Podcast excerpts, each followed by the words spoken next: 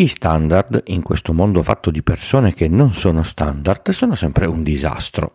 Cerchiamo di farli e poi non li rispettiamo, diamo loro nomi strani, ci risulta difficile identificarli, non è chiaro chi viene prima o dopo.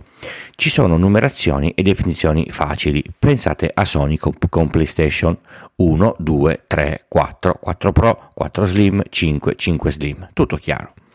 Poi ci sono quelle di Microsoft, Xbox, Xbox 360, Xbox One, X, Xbox Series X, Xbox Series S o Windows 1, 2, 3, NT35, NT4, 2000, ME, XP, 7, Vista, 8, 10 e 11. Bene, con il wifi è la stessa cosa, tra le sigle, le velocità e le frequenze non si capisce più niente. Cerchiamo di fare chiarezza in modo per quanto possibile facile. Io sono Francesco Tucci, mi occupo di tecnologia da prima del Millennium Bug, dell'euro e del grande blackout del 2003. Sono sopravvissuto e sono qui per raccontarvela, in puntate brevi e facili, alla portata di tutti, con questo podcast Pillole di Bit da novembre del 2015.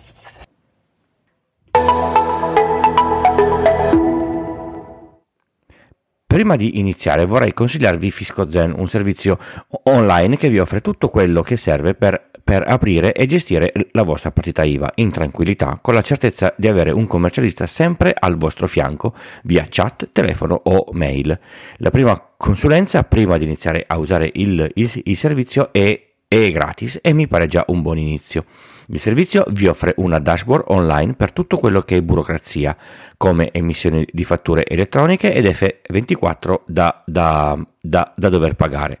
Ogni volta che emettete una fattura attiva o registrate una fattura passiva, vi aggiorna il conto delle tasse da pagare in tempo reale con le relative scadenze, così da sapere quanto dovete mettere via e non avere sorprese a luglio, novembre o quando c'è da versare l'IVA non credo che ci siano in giro commercialisti che offrono questo servizio.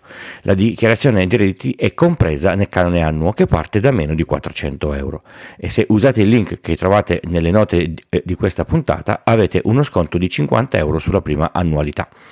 Vero che voi professionisti e possessori di partita IVA ci state facendo già un pensiero? Grazie a Fisco Zen per aver sponsorizzato questa puntata di pillole di bit. La connessione Wi-Fi è la sostituta comoda del cavo Ethernet che va forte, non perde pacchetti se non in casi estremi, ma va passato, servono le canaline, se se lo si deve spostare è un disastro.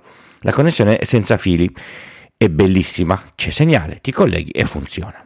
Nello stack ISO OSI delle connessioni di, di, di rete è il livello fisico. In pratica tutta la comunicazione dei vari protocolli non cambia, ma quando si arriva a trasmettere il segnale sul mezzo fisico, al posto di usare un cavo di, di rame, si manda il segnale nell'etere attraverso un'antenna verso un'altra antenna. In generale la connessione avviene in questo modo, semplificando parecchio come al solito. Scelta una frequenza di comunicazione, all'inizio era 2,4 GHz, la si divide in canali. Ogni client ha un'interfaccia con un'antenna che ha un suo indirizzo fisico, esattamente come una scheda Ethernet fisica. Al posto degli switch dove di solito si collegano i cavi di rete ci sono gli access point. Questi diffondono nell'etere un segnale radio sulla frequenza e sul canale prescelto con un nome. Questo viene detto SSID, che sta per Service Set identifier. Il client lo vede e cerca di collegarsi. Se la rete è protetta da una password, a seconda del metodo di protezione, questa viene chiesta e è verificata. Se va tutto bene, il cliente viene connesso all'access point e gli viene consentito di fare traffico. A questo punto la comunicazione di rete è uguale in tutto e per tutto a una connessione di rete con il cavo, con in più la gestione della comunicazione senza fili che prevede la crittografia, la gestione del salto delle, delle varie frequenze e la gestione molto più impegnativa della ri, ritrasmissione in caso di errori, molto più frequenti nell'etere perché molto più soggetti a disturbi. Esistono vari sistemi di comunicazione senza fili quello che noi chiamiamo Wi-Fi è quello che sostituisce banalmente il cavo Ethernet multicoppia in rame. Cosa vuol dire Wi-Fi? Ebbene, era un nome carino per non dire IEEE 802.11 ed è stato scelto Wi-Fi. Di per sé non è acronimo di niente, non state lì a, a scervellarvi. Tutte le evoluzioni partono dalla base 802.11, nata nel 1997.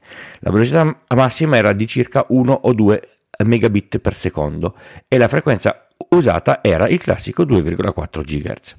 Nel 1999 nasce 802.11b, sempre 2,4 GHz, ma la velocità sale a 11 megabit per secondo teorici. In pratica, usando TCP si viaggia a 5.9 con UDP a 7.1. Nasce la gestione dei, dei canali parzialmente sovrapposti, ce ne sono 13, in, in Giappone 14. Ma visto che la sovrapposizione crea difficoltà, alla fine si usano solo i, i, i canali 1, 6 e 11, che tra di loro non hanno sovrapposizione. Ancora nel 1999 compare 802.11a, che è superiore a 802.11b perché si divertono a farci diventare matti. Si, si arriva teoricamente a 54 megabit per secondo su eh, frequenze tra 5 e 6 GHz. Nel 2003 nasce f- finalmente quella che a occhio ci ricordiamo tutti, la 802.11g, perché fare ABCD era evidentemente troppo facile. Questo standard è la naturale evoluzione del B, sempre a frequenza 2,4 GHz, che se vi ricordate è la stessa dei forni A, a microonde, dello, dello ZigBee, del, del, Bluetooth e di mille altre cose. Gli stessi ca- canali vengono, vengono, eh, vengono sfruttati, ma aumenta di, di, parecchio la velocità, fino a un massimo di 54 megabit per secondo, che nella realtà diventa circa 31-32. Perché questa discrepanza tra velocità teorica e velocità reale? Per due motivi.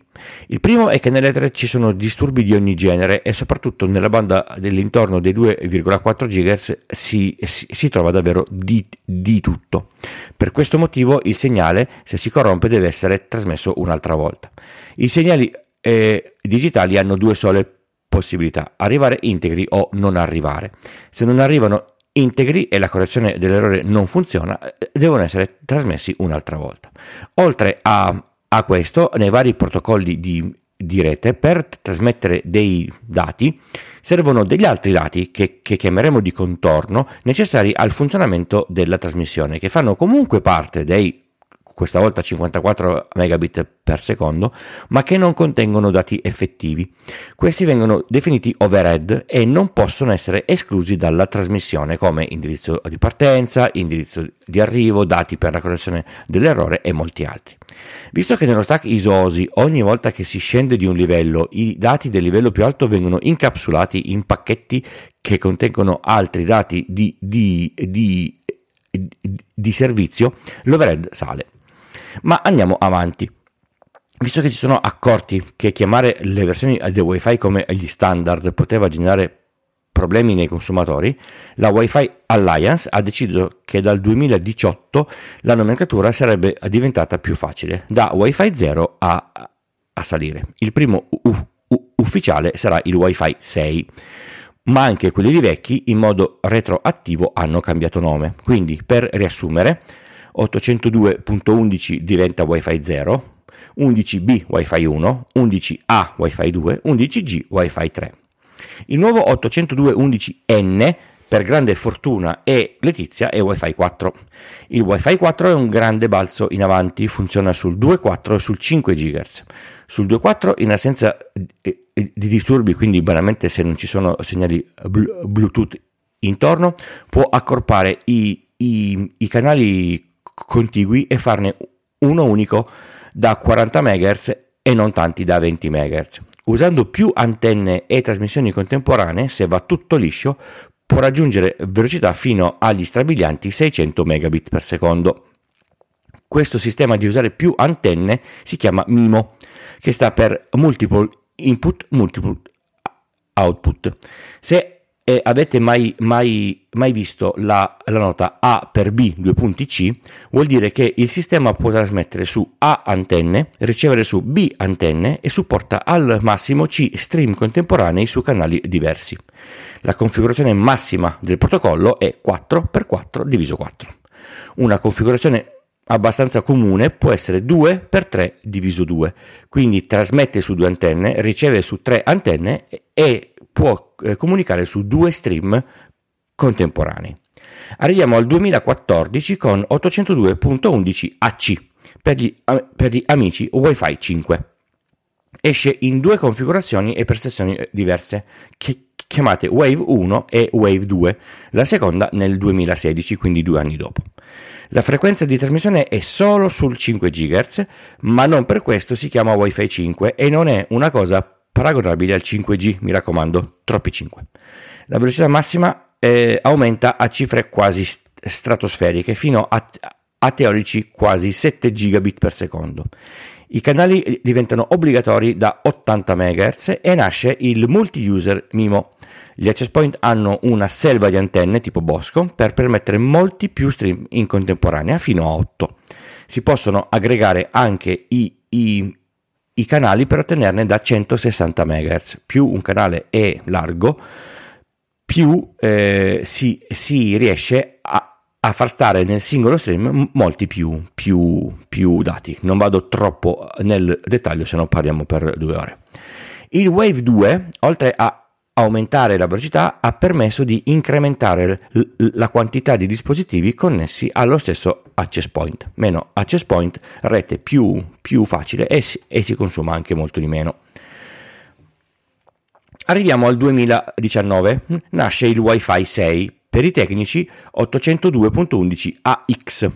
Lavora su frequenze 2, 4 e 5 GHz ed è progettato per lavorare bene in alta densità di dispositivi, molto più alta eh, rispetto al Wi-Fi 5.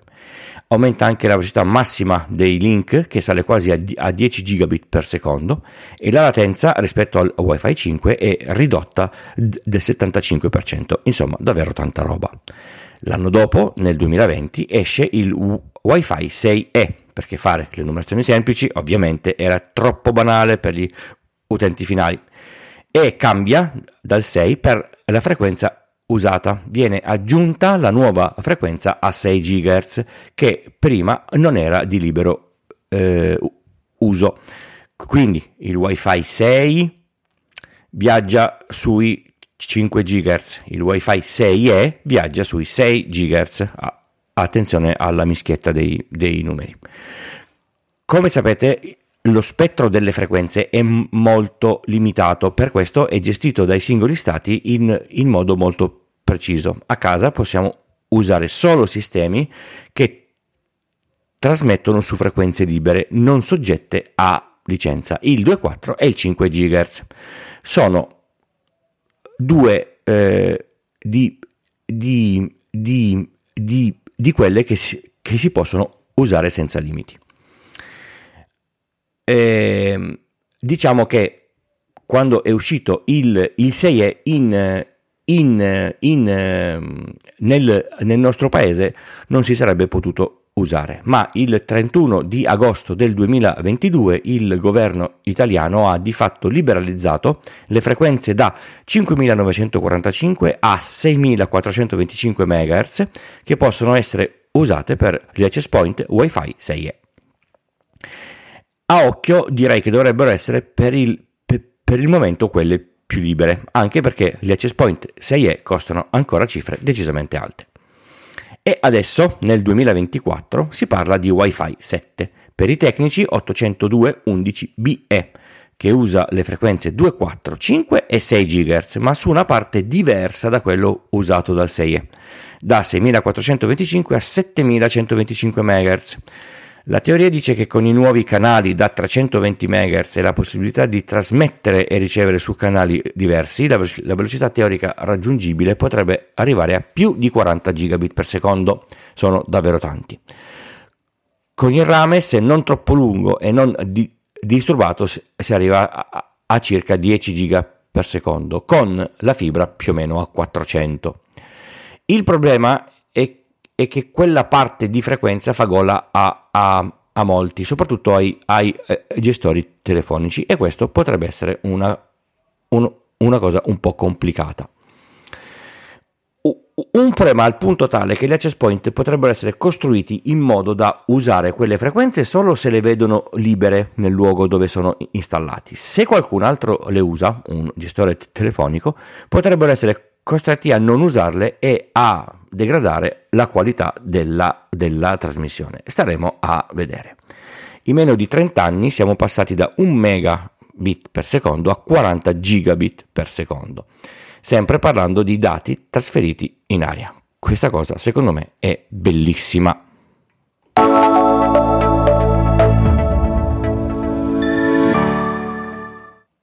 Pillole di Bit è un podcast di tecnologia, breve e alla portata di tutti, scritto e raccontato da Francesco Tucci. Esce quasi ogni lunedì mattina. È realizzato grazie al supporto dell'hosting Third Eye e del software di montaggio producer di Ulti.media per macOS. Il podcast è diviso in capitoli per poter navigare più facilmente con la vostra app di riproduzione e, se volete, per saltare questa parte, una volta imparata a memoria. Se vi interessa una consulenza tecnica in ambito informatico, scrivetemi a pdb-tucci.b o, o sul sito pillole di bit con il punto prima dell'it trovate tutti i link e riferimenti delle cose dette in puntata e le modalità per sostenere economicamente il podcast e ricevere i bellissimi gadget.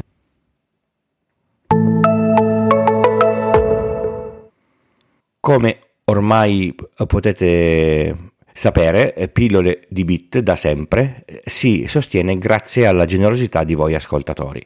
Io di questo ne sono molto felice, anche voi fate, fate parte di questo progetto ormai da anni.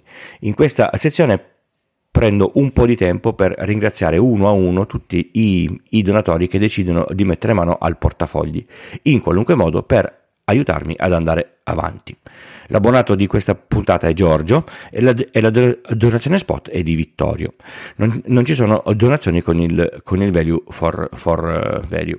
Oltre a donare usando Satispay, PayPal o il value for uh, value, potete anche usare i link sponsorizzati che a fronte di un vostro ordine a me riconoscono una percentuale come Fisco Zen, sponsor di questa puntata, Amazon o AWeb. Quest'ultimo lo uso a, a, a, casa e vi assicuro che un provider internet come loro non esiste. Tutti quelli che si, che si sono abbonati poi mi hanno ringraziato. E non dimenticatevi eh, di far conoscere pillole di bit ai curiosi come voi o a chi potrebbe diventarlo. Il tip di oggi è comportamentale con il telefono, quindi nessun software e nessun hardware. Abbiamo tutti in casa un telefono che ha una o più fotocamere che può quindi fare facilmente foto e video. Abbiamo anche un piano dati che permette di caricare queste foto e, video ovunque nel cloud. E abbiamo account social dove questi contenuti multimediali possono essere caricati e visti da moltissime persone. Fin qui tutto facile.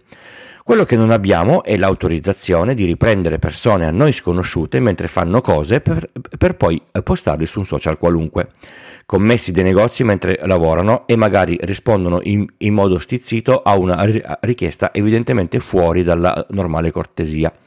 Bambini che fanno qualsiasi tipo di attività, divertente o meno. Persone che non stanno bene e hanno comportamenti o reazioni strane, gente che litiga, persone per la strada mentre li aiutate a attraversare, regalate loro qualcosa, interagite in qualche modo. Gente che non sa come si, si, si montano le catene da neve sull'auto.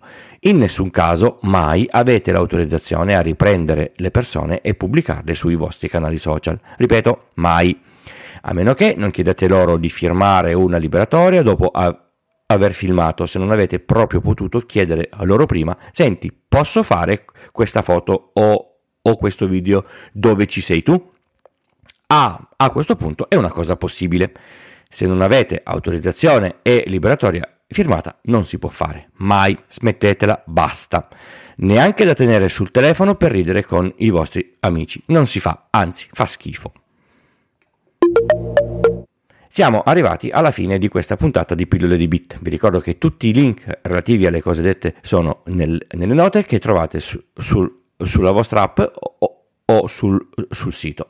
Io sono Francesco, produttore e voce di questo podcast e vi do appuntamento a lunedì prossimo per la prossima puntata, disponibile su feed RSS o su tutte le piattaforme di di, di podcast vi registrate e la puntata vi arriva automagicamente. Grazie per avermi ascoltato. Ciao!